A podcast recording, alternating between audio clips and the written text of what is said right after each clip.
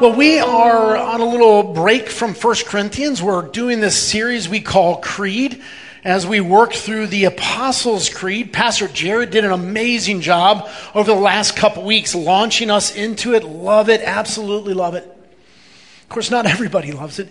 Uh, because uh, when we talk about creed, what we're talking about is doctrine. We're talking about theology. And some people would respond by saying something like, listen, I, I don't care about doctrine. I just want to love God. Great. Great. Well, let me ask you a few questions. Who is God? You're going to love him. Who is he? What is he like? Is he worthy of your love? What's it mean to love him? What happens if you love him? What happens if you don't love him? I'm pretty sure none of us have loved him enough. So are we okay with God? Is God okay with us? Oh, you also said you don't care about doctrine and theology. Who gets to decide what you care about, you or God? That statement, I don't care about doctrine, I just want to love God. You understand that is a theologically dripping statement. It's packed with theology, it's huge. So somebody says, well, no, no, no. What I mean is I just worship God in my own way. Oh, great. So you have a made up religion is what you just said there. And listen, at the end of the day, it, you either have a made up religion or one given to us by God. And that reminded me of the third verse in the letter from Jude, where he encouraged them. He said, Contend for the faith once for all delivered to the saints. We didn't make this up. This was delivered to us, and he tells us to know it and to contend for it, to contend for that faith. And that is why we are looking at the Apostles' Creed. It is ancient. One of the very first formulations of what we believe as Christians from around 120 to 150 AD, we're not really sure. But it's this summary of Christian beliefs, of doctrine, the bare essentials. Maybe you've noticed so far it's structured around the Trinity. It works through the Trinity. By the way, don't miss this. The benediction that we use here every week is structured around the Trinity. That's not by accident, that's quite intentional. Pastor Jared did a great sermon last week about the Trinity. Today I have the privilege of talking about Jesus, but I need to start with the Trinity. See, one of the interesting things about God is that he progressively revealed himself through story. Like if you open your Bible at the very beginning, Genesis chapter 1 verse 1 doesn't start out with the Apostles' Creed. Right? It doesn't. It starts out with a long story. Listen, the Bible is the text from which we get our theology. But the Bible does not read like a theology text. That's why it's very helpful to have summaries, statements like the Apostles' Creed. So, when Jesus came on the scene 2,000 years ago, what was happening is God was increasing the story. He was increasing this progressive revelation about who He is. And we ended up learning some things. So, for example, we learned that Jesus is God. Pastor Jared talked about that last week. I'll develop that a little bit more this week. Second bullet, we already knew the Father as God. Okay, that, that was pretty secure. But we'll also learn that the Holy Spirit is God. That, that's next week. Okay, great. So, so now we've got these three who are gods. So we either have three gods, or maybe, maybe we have one God, one person who's just swapping costumes, identities. Okay, well, no, the next bullet point there are three distinct eternal persons. Pastor Jared told you the term modalism. So we, we you know, Patrick, that's modalism, Patrick. If you know, you know. If you don't know, go Google it. It's a great video. Love it. Hilarious. But so we have three distinct eternal persons and one God. Very clear from the scriptures. Only one God. All right, look over those five bullets. Listen, if you have those five bullets, as we do in the scriptures, you have the Trinity. That's what that is. Interestingly, the word Trinity is never used in the Bible. What that is, that is a summary statement that takes what is taught in the Bible and summarizes it much like the Apostles' Creed. Apostles' Creed is not in the Bible, but it is a summary of what is in the Bible. Now, having refocused on the Trinity, one common mistake that is sometimes committed is this. We act like the Trinity just busted onto the scene 2,000 years ago, like when Jesus showed up, that's when we got the Trinity. No, that's not the way it works. Give you a few data points. The Hebrew word for God, so when you read the Old Testament, it was actually written in Hebrew. Uh, the Hebrew word for God is Elohim. Elohim is a plural noun. Oh, so there's multiple gods. Oh, time out. It's always used with a singular verb. It is both plural and singular. Huh. How about that? That's Old Testament. In fact, when you go into Genesis chapter 1, where it talks about God creating mankind, God said, Let us, plural, let us make man in our image. And then he made him in the image of the one God. Plural, singular. And so it's not just that the Father's in the Old Testament. From the second verse of your Bible, it says the Spirit of God was hovering over the face of the deep. There's the Holy Spirit. What about Jesus? Is Jesus in the Old Testament? All right, listen, I remember we've been going through 1 Corinthians. And before we hit pause so that we could do a series like this, we left off in, in chapter 10. And I don't know if you remember this from chapter 10, but man, I don't want you to miss it. Paul was writing to them, he was talking about how Moses led the Jews out of slavery, the Exodus. Remember that? Led the Jews out. This is Old Testament stuff. And here's what he said For they drank from the spiritual rock that followed them, and the rock was Christ. The one following the Jews through the Exodus, providing them with what? That was Christ. He goes on to say in verse 9, he says, We must not put Christ to the test as some of them did and were destroyed by serpents. When the Jews put God to the test, they put Christ to the test. That's Old Testament. Now, I could go on into Isaiah and on and on. Uh, just here's my point God is eternal, God is unchanging. The Trinity didn't just happen 2,000 years ago. So, what did happen 2,000 years ago? Glad you asked. Now we're back to the Apostles' Creed. Uh, this is about Jesus, and it is the majority of the creed. And I'm not going to read it right now. We're going to go through it line by line. Okay? And uh, the first line, of course, it says, I believe in Jesus Christ, his only Son, our Lord. Now, what happened 2,000 years ago is that God came. It refers to Jesus as the Lord, which means that the, one who came was no angel, uh, not some prophet, not a super saint or some lesser God. God Himself, one of the persons of the Trinity. We call Him God the Son. After his birth, an angel said, Name him Jesus. So he got the name Jesus. Sometimes we refer to him as the second person of the Trinity. God the Father is the first, God the Son second, God the Holy Spirit third, the second person of the Trinity. But of course, understand, it's not like God's in heaven with t-shirts on that says thing one, thing two, and thing three, right? Like that, that's just, that's not a thing, right? So, uh, but they're labels we came up with, but they're, they're handy. They, they help us a little bit. So, one of the things to chew on then is why is it that it was the second person of the Trinity that came and took on flesh in Jesus? Why not God the Father? Why not God the Spirit? And when we study the scriptures, one of the things we learn about the second person of the Trinity is that he is also called the Word of God. What's a word? It's a communication. Among the per- three persons of the Trinity, Jesus is the front man. He's the PR guy, the, the face with the place, the communicator. And that's why in the Old Testament, the rock was Christ. So when you see God showing up in some physical manifestation, scholars believe that's not only a theophany, that is a Christophany, meaning that's Jesus. The Father sends, the Son goes, the Holy Spirit empowers. Jesus is the one who would come.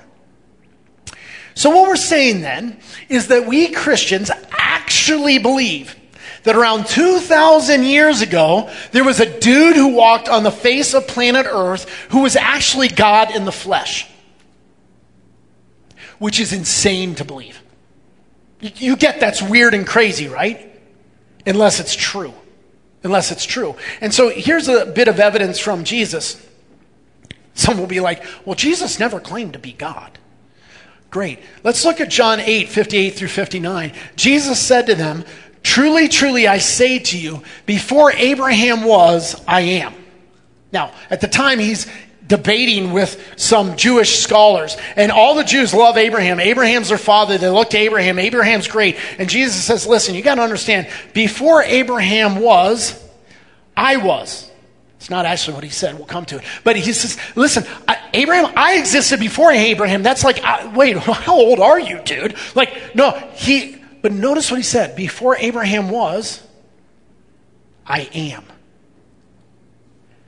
That is Yahweh, the great I am. That is the Jehovahistic identity of God. And the Jews knew exactly what he was saying, so they reached for rocks to stone him to death as a heretic because he was claiming to be God. God taking on human flesh and walking among us. He, uh, Pastor Jared mentioned some of these things. He claimed to forgive sins in only a way that God can. Uh, he was worshiped as God. Remember, Thomas, after the resurrection, fell at his feet and proclaimed, My Lord and my God. And Jesus didn't correct him. The point is that Jesus is either God or a heretic or a demon. You got to make your choice. In fact, that reminds me of one of my favorite quotes from C.S. Lewis. You know, C.S. Lewis is my boy, and I love reading his stuff. Mere Christianity is probably my favorite book of his, and this is a quote from it. I've given it to you before. I guarantee you I will give it again, and it's a good long one, but here we go. I am trying here to prevent anyone saying the really foolish thing that people often say about him. I'm ready to accept Jesus as a great moral teacher, but I don't accept his claim to be God. That is the one thing we must not say. A man who was merely a man and said the sort of things Jesus said would not be a great moral teacher. He would either be a lunatic on the level with the man who says he's a poached egg, or else he would be the devil of hell. You must make your choice. Either this man was and is the Son of God, or else a madman or something worse. You can shut him up for a fool. You can spit at him and kill him as a demon, or you can fall at his feet and call him Lord and God. But let us not come with any patronizing nonsense about his being a great human teacher. He has not left that open to us. He did not intend it to. That's my boy Clive Staples right there. Which, by the way, if, if my name was Clive Staples, I'd go by CS as well. I, I understand. I get it. I get it. So crystal clear. It was very clear to the early church. They had a very firm belief in the deity of Christ. And throughout 2,000 years of Christian church history, with very rare exception, they always understood and worshiped Jesus as God. In fact, when the church would wrestle with how is, how is this Jesus guy fully God and fully man? Like, that's tough to understand. How does that go together? They would always assume his deity, and if they wrestled with anything, they diminish his humanity. There's no question about his divinity. Of course, he is also fully human, and that gets us back to the creed, because that's the next line. Who was conceived by the Holy Spirit and born of the Virgin Mary. So God came, but listen, the way he came is very significant. You understand, like God could have shown up at any time in his manifest glory. And listen, if we are in an unredeemed state and God shows up, we're dead. We're done. It's over. We got no hope. But God didn't come to destroy. God came to save. But but the way he's got to go about that's interesting. Listen, the rebellion, the sin, was humanity's. That's our problem. It's humanity's problem. Humanity must pay the price. The Savior must be human. Time out. The problem's way too big. The problem can't be paid by any one human, it can't be paid by all humanity. God must pay. The Savior must be God. The Savior must be human. The Savior must be God. The Savior must be human. The Savior must be God. So the God man, Jesus Christ. That's why he took on flesh. Oh, but there's a snag. If God is born human, you see, the way we got this sin problem was our father Adam. Adam went into rebellion and sin, and every descendant of Adam's is born in depravity, in broken relationship, stained by sin. Everyone born of Adam has a death penalty to pay for their own sin. So, if Jesus is born as a descendant of Adam, we have a problem. Jesus has to die for his own sin. He can't be our substitute. So, how is he going to be born a human, but without inherited sin from Adam? Virgin birth. It's not like some expendable doctrine. That's why it's in the Apostles' Creed. It's important. It's also ridiculous. Because I know biology. Anyone else takes health class know how this thing works? Right? Like, it requires a sperm. Right? Father's Day. I'll give you a little side note here. Uh, when my kids come over to our house, I often call them my sperm. Just to freak them out, because that's a dad's job, right? To mess with his kids and make them feel awkward and gross, right? What's up, my sperm? They hate it. They hate it, right? The reality is that uh, we know it takes a sperm. How many teenage moms want to claim a virgin birth? Right? Like, I swear I didn't have sex. I don't know how it happened. Stop. Stop, right? It's silly. It can't happen. It's impossible. Listen, listen. God spoke and flung the entire universe out of nothing into existence. Do you really think a zygote is going to trouble him? Right? Like the one who exploded the whole universe into existence, I know it's a miracle. Miracles are by definition rare. And so, yes, a virgin birth happened once in human history. It's rare, but it's not more difficult for God. He didn't strain on that one. That's on the low shelf for God. So, the virgin birth. Therefore, Jesus is not only God, but human, but he doesn't have a sin problem to pay on his own. Therefore, he can be our substitute. And so then he grew up and he went on. He had amazing ministry, teaching the kingdom of God, living and displaying the kingdom of God, that it would be love and mercy and grace and forgiveness and blessing. Oh, and he welcomed the messy, he welcomed the marginalized. So we killed him. Unbelievable. I mean, you see the next line there, it says, He suffered under Pontius Pilate. That one's weird too. When you read the creed, there are only three human beings mentioned in the creed, and they're all on the screen right now.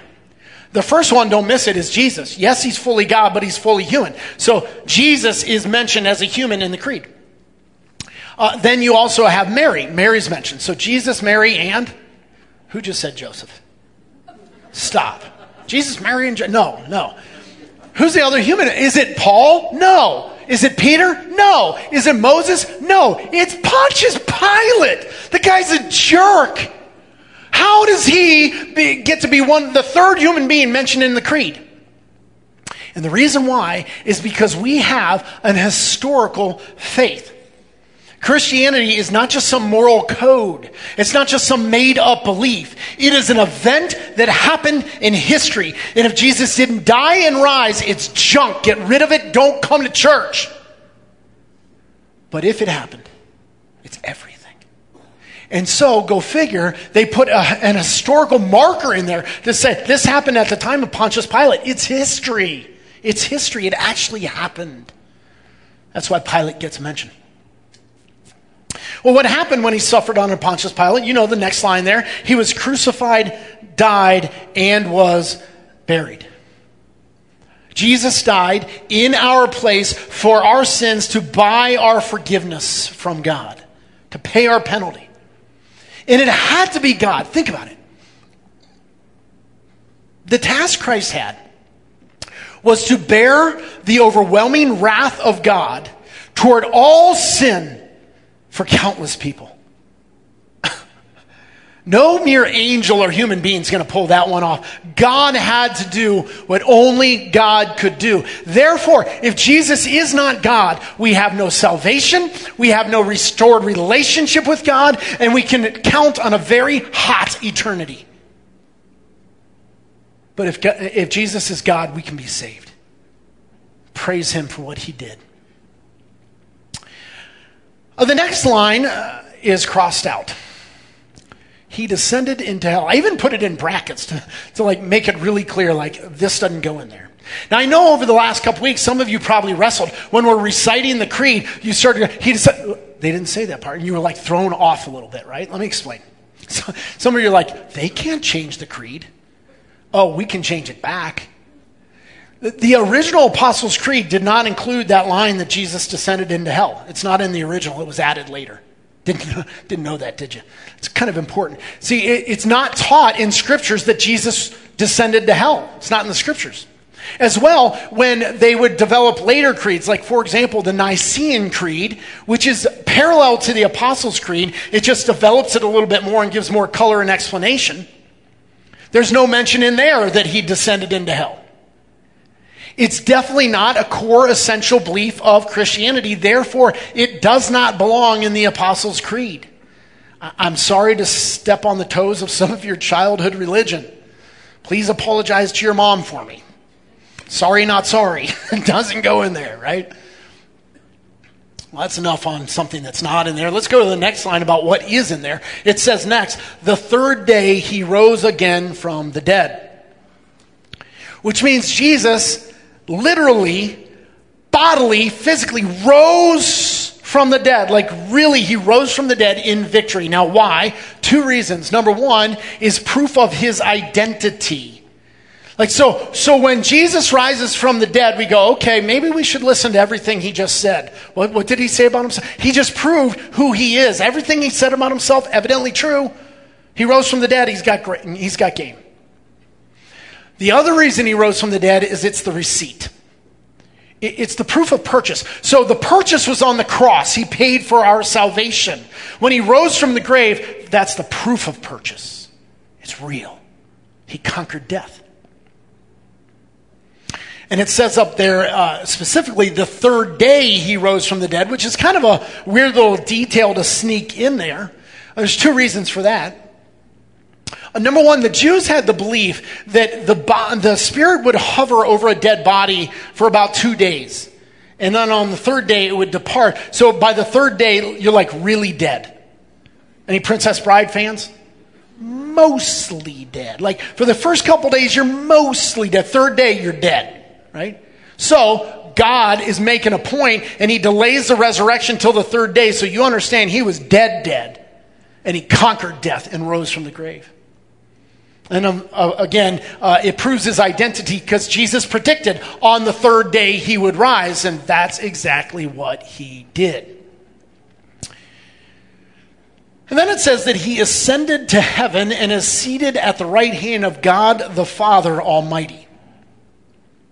The Bible's weird about this. Like over and over, Jesus ascended and sat down. He sat down. He sat down at God the Fa- uh, right hand of God the Father. Why did he sit down? Listen, when the work's done, you sit down. And Jesus hung on that cross and he said, It is finished. And so when he ascended to heaven, he sat down at the right hand of the Father. And right now, his role is as our advocate, which means today uh, you're probably going to sin. Tomorrow you're probably going to sin. And does Jesus have to re die for that? No. It is finished. And he sits there next to the Father and he says, Don't worry, Father, I paid for that. I paid for that. My blood covered that. That one belongs to me. That's covered. Paid, paid, paid, paid, paid. He's our advocate. But the story's not over. Because the last line says, From there, he will come to judge the living and the dead. From, he ascended to heaven, and from there he's going to come again, his return, he's coming back, and at that time, every knee will bow and every tongue confess that Jesus Christ is Lord. Some will bow in worship, Some will bow in abject humiliation, submission to Christ. Everyone will bow. King Jesus at that time, it says he will judge. He's the judge. He will judge everyone, living and dead. Those alive at the time, those previously dead, everyone, meaning you will be judged by Jesus and I will be judged by Jesus. That day is coming. And that's the Apostles' Creed about Christ. Now, the question I come to next is well, that's ducky, but is it true? Is it biblical? Listen, hear me clearly. We do not believe in the Apostles' Creed. I'll say it again. We do not believe in the Apostles' Creed. We believe in the Bible. And it so happens that the Apostles' Creed is a great summary of the core Christian beliefs found in the Bible. Therefore, by surrogate, we believe in the Apostles' Creed, but only because it's biblical. So, let's listen to the Bible. Let's go to the Word of God and see what it says. John chapter 1, verses 1 through 3 says, In the beginning was the Word. Remember, He's the communicator for God, He's the Word. In the beginning was the Word, and the Word was with God, and the Word was God. Wait, wait, what? Is He's God, but He's with God. Trinity. He was in the beginning with God. All things were made through him, and without him was not anything made that was made. Okay, it's almost redundant in, in, helping you catch. You understand? Like a lot of times when we think of creation, we think God the Father did it. But what we read here is no, that was actually Jesus that did the creation part. What? Okay, but, but let me show you a great cross reference from Isaiah 44. Verse 24 says this. Thus says the Lord. Now, Lord's in all caps because that's Yahweh, the proper name of God, the great I am. Thus says Yahweh, your Redeemer, who formed you from the womb. I am Yahweh, who made all things, who alone stretched out the heavens, who spread out the earth by myself. Yahweh did creation by himself and all alone, and turns out Jesus did creation. Guess who's Yahweh? All three of the members of the Trinity, actually. Jesus is God. And then we'll go, let's go back to John 1 and, and look at this. And the Word became flesh and dwelt among us. And we have seen his glory, glory as the only Son from the Father, full of grace and truth. Amen. Worship Jesus. No one has ever seen God, the only God who is at the Father's side. He has made him known. Okay, so no one's ever seen God. So we understand from the scriptures that God is spirit, and therefore he's invisible. He doesn't have physical form. And so when God said, you know what, I want to help them see who I am, I'm going to give them a human representation of God. So, you know, the, you remember the invisible man?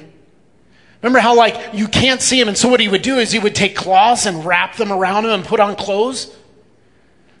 That's what God did. He wrapped human flesh around Jesus so that we could see who God is. In fact, that's really well captured in one of my favorite passages about Jesus. I'm going to share with you this passage out of Colossians chapter 1. And, and I just want you to pause for a second. Uh, first service, I, I got choked up and almost couldn't get through it. It's gorgeous. I want you to soak this in. I want you to feast on this. I want you to know I'm about to tell you about our Lord Jesus. This is huge. Here's what it says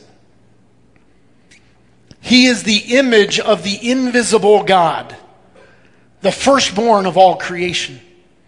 For by him all things were created in heaven and on earth, visible and invisible, whether thrones or dominions or rulers or authorities, all things were created through him and for him. And he is before all things, and in him all things hold together. And he is the head of the body, the church.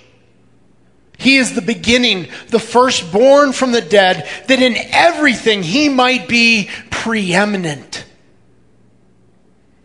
For in him all the fullness of God was pleased to dwell, and through him to reconcile him, to himself all things, whether on earth or in heaven, making peace by the blood of his cross. See, I highlighted the word preeminence. It's to have preeminence in everything, which means everything's about, supposed to be about Jesus. So it reminded me uh, when I do a wedding, you know, there's always the wedding rehearsal the day before. And at almost every wedding rehearsal, there's a moment where I say, listen, we got the bride and the groom right here. I'm not going to talk to them for a moment. I want to talk to all the family and friends that are a part of the wedding. You're here at the rehearsal. That's great. Thanks for being here. Uh, let me help you understand something. Tomorrow is not about you. Because when you have a role in a wedding, even though you're not the bride or the groom, like there's this tendency to want to make it about you, right? Like, how do I look? Where do I stand? Do I like my role? Do I like how this thing's being done? You've heard of Bridezilla, right? Here's what they don't tell you about in seminary. There's also maid of honorzilla. There's mother of the bridezilla. There's cousin Harryzilla. Like there's lots of zillas. And I tell them there's a reason why I plan the wedding ceremony with the bride and the groom because tomorrow's about them. And so we want to show up and say, are the bride and groom happy with what's going on? How do they look? Do they like their stuff? It's not about you. And we got to remember that with Jesus. We do it Jesus. We act like Jesus came into existence 2,000 years ago, and the reason he showed up was to save my sorry soul. That's why Jesus exists. It's about me. no, nothing could be further from the truth. Try this for a moment. I want you to picture Jesus in your mind right now. Get an image of him in your head. My guess is you're probably going to something from the chosen or the passion of the Christ or Jesus hanging on the cross or little baby Jesus in the manger. Something like that. I wonder how many of you pictured Jesus according to Revelation chapter 1 where fire is coming out of his eyes, a two edged sword is coming out of his mouth, his face is shining like the sun in its full strength, his feet are like burnished bronze, his voice is like the roar of many rushing waters, and he's got the keys of death and Hades in his hand. Is that what you pictured? Listen, Ricky Bobby. Maybe your God is far too small. Maybe you do not have an image of Jesus in his preeminence that is so much bigger than you. When we look at this passage that talks about his preeminence, do you understand? It says way more in there than, than Jesus died in my place.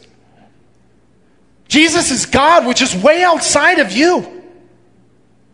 Like, we got to get over ourselves. This story is all about Jesus. Like, the Old Testament is about our need for Jesus. It's about the lineage of Jesus. It's about the prophecies to Jesus. It's all about Jesus. When you get into the New Testament, we start out with the Gospels, and the Gospels are all about what Jesus did, which glorifies Jesus. And so every time we have a baptism story or a redemption story on the screen, that's not about the people. That's about Jesus. That's telling Jesus' story over again, what he did. The glory goes to Jesus. That's the Gospels. And then the rest of the New Testament is setting up the church, which is raising up worshipers for Jesus. It's all about Jesus. And then there's Revelation, which Jesus is coming back and he will shine like the sun in our midst. It's all about Jesus. Maybe, just maybe, we need to get over ourselves and give preeminence to Jesus. You understand? In the Apostles' Creed, the Apostles' Creed has 111 words. 71 of them are about Jesus. The, the re- there's a reason why the known world dates its calendar by the life of Jesus. Maybe, just maybe, we need to get over ourselves and quit trying to compete with Jesus for preeminence in our own lives. That's a fool's errand. Jesus says, it says he is preeminent in everything. You're part of everything. He should have preeminence in your life. All right, so what do we what do we do with this? Because is this just like academic, theoretical, theological? Remember when Jesus was interacting with that Samaritan woman at that well? And he had this to say. He said, But the hour is coming and is now here when the true worshipers will worship the Father in spirit and truth. For the Father is seeking such people to worship him. Do you want to know what God's looking for from you? Worshippers with spirit and truth. Now, when we do a creed, it's all about doctrine and theology, it's truth. And you can only worship God truly if you worship Him rightly, and you can only worship Him rightly if you worship Him truly. That is truth. We got to have truth. But He wants spirit and truth. Spirit's about heart, it's about passion. It's about when we hear about our Lord Jesus, something ought to spark within us that this moves us. Our, we don't want just like dull, hollow, empty dry theology. We want theology, truth, but moves our spirit. It's spirit and truth. This should impact our hearts and lives. So here's the question Does Jesus have preeminence in your life? This is what I want you to wrestle with today, this week. Does Jesus have preeminence in your life? Will you believe in him? Not just little baby Jesus in the manger, but like all of who Jesus is. Will you believe in him? Will you be in awe of him? Do you want to follow him? Like, like when Jesus speaks into your life, he's not giving an opinion. We're talking the King of Kings and Lord of Lords. Do you want to follow him? Do you want to become like him? Do you want to be in relationship with him? Do you want to serve his kingdom? Does Jesus have preeminence in your life? And I, I don't, this isn't just some altar call for non Christians. No way. I mean this for Christians too. Because what we tend to do, we tend to treat the King of Kings like he's our divine butler, that we ring a little prayer bell and he's supposed to come running and do our bidding. That stops far short of the preeminence of Jesus on our life. And so, my question is who do you say Jesus is? Not just with your lips, but with your life with every action, with every decision, with your goals, with your roles, with your passions, who do you say Jesus is? I want so much more for you than just to recite some religious creed. I want you to believe it. I want you to live it. I want you to enthrone Jesus in your heart, to give him preeminence in your life. Amen? Let me pray for that. Father, we come to you right now, desperate for Jesus, needing Jesus.